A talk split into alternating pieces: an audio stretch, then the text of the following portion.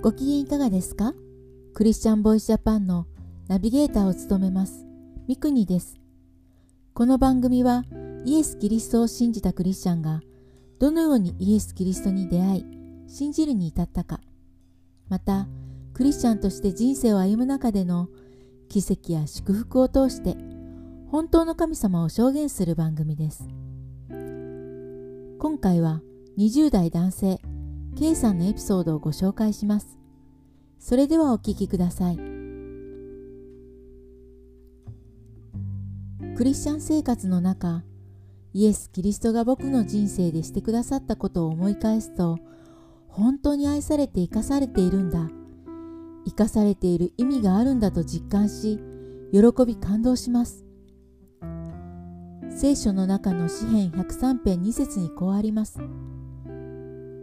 我が魂よ、主を褒めたたえよ、主のよくしてくださったことを何一つ忘れるな。今からイエス・キリストが僕の人生でしてくれた一つの大きなことを証しします。僕は物心ついた時から親に連れられて教会に行っていました。礼拝が大好き、そして教会の友達と遊ぶことも大好きな子供でした。クリスチャン生活の中では、祈りが応えられる経験、人々が救われる経験、自分自身の成長と感謝があふれる歩みでした。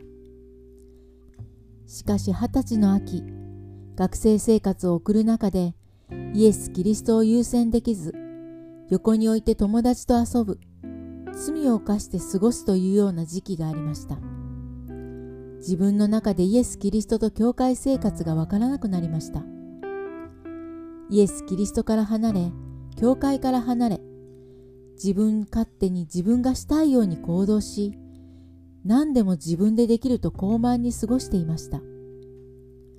はじめは不安や恐れがいっぱいでしたが、次第に罪に対して無感覚になり、クリスチャンの友人を本気で傷つけてしまいました。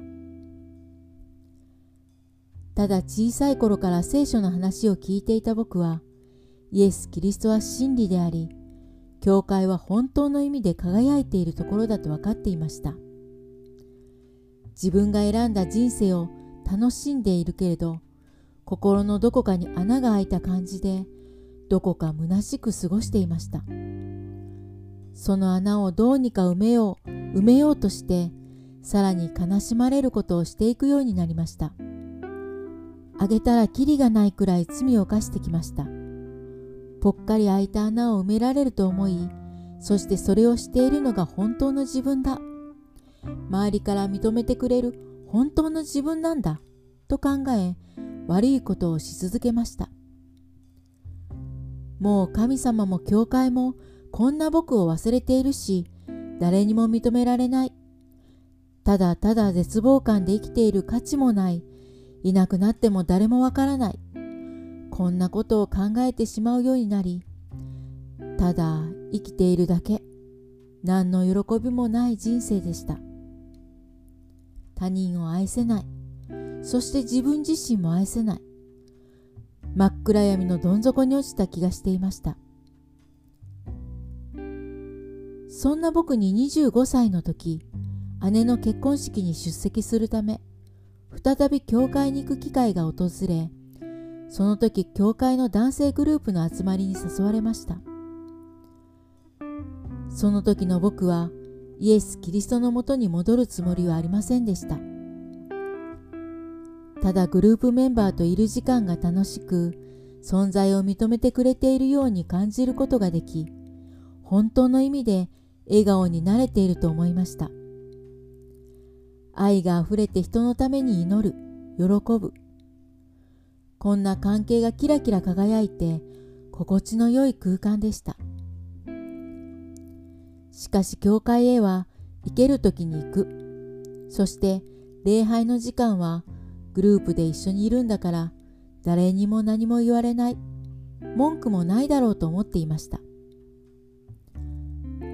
ある日の礼拝のメッセージがイエス・キリストを主と告白して歩むという内容でした。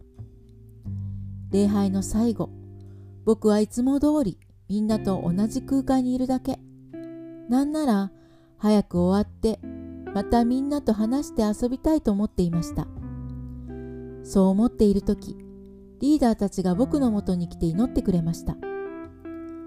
正直僕のために祈ってもらわなくてもいい。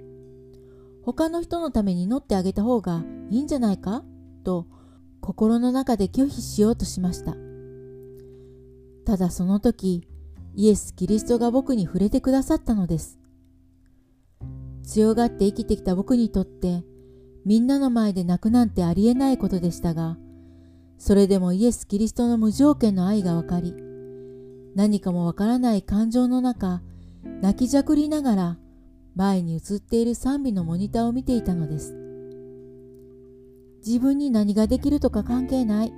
ただイエス・キリストを愛するか、それに応えるだけやで、とリーダーに言われたとき、僕はうなずき、イエス・キリストのもとに帰る決断ができました。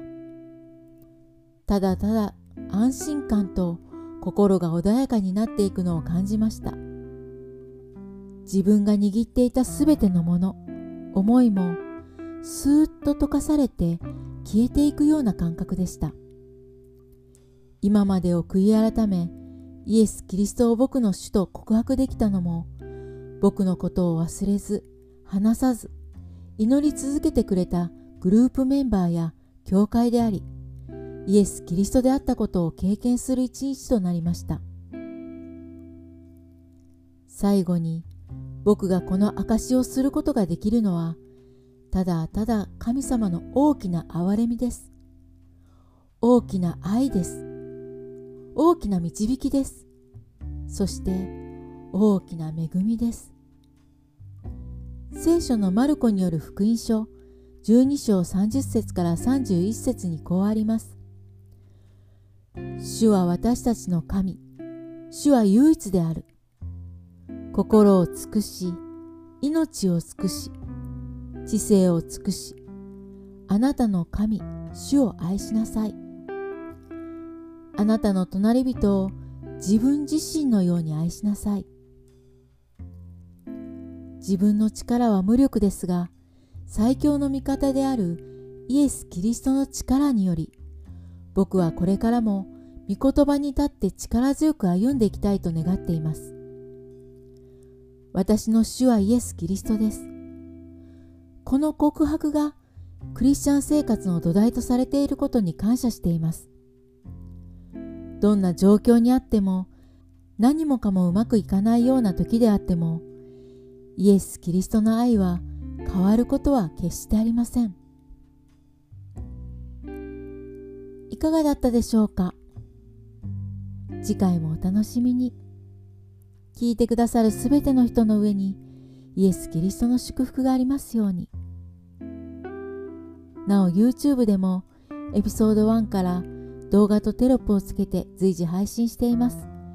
ぜひこちらもご覧ください。チャンネル登録もよろしくお願いします。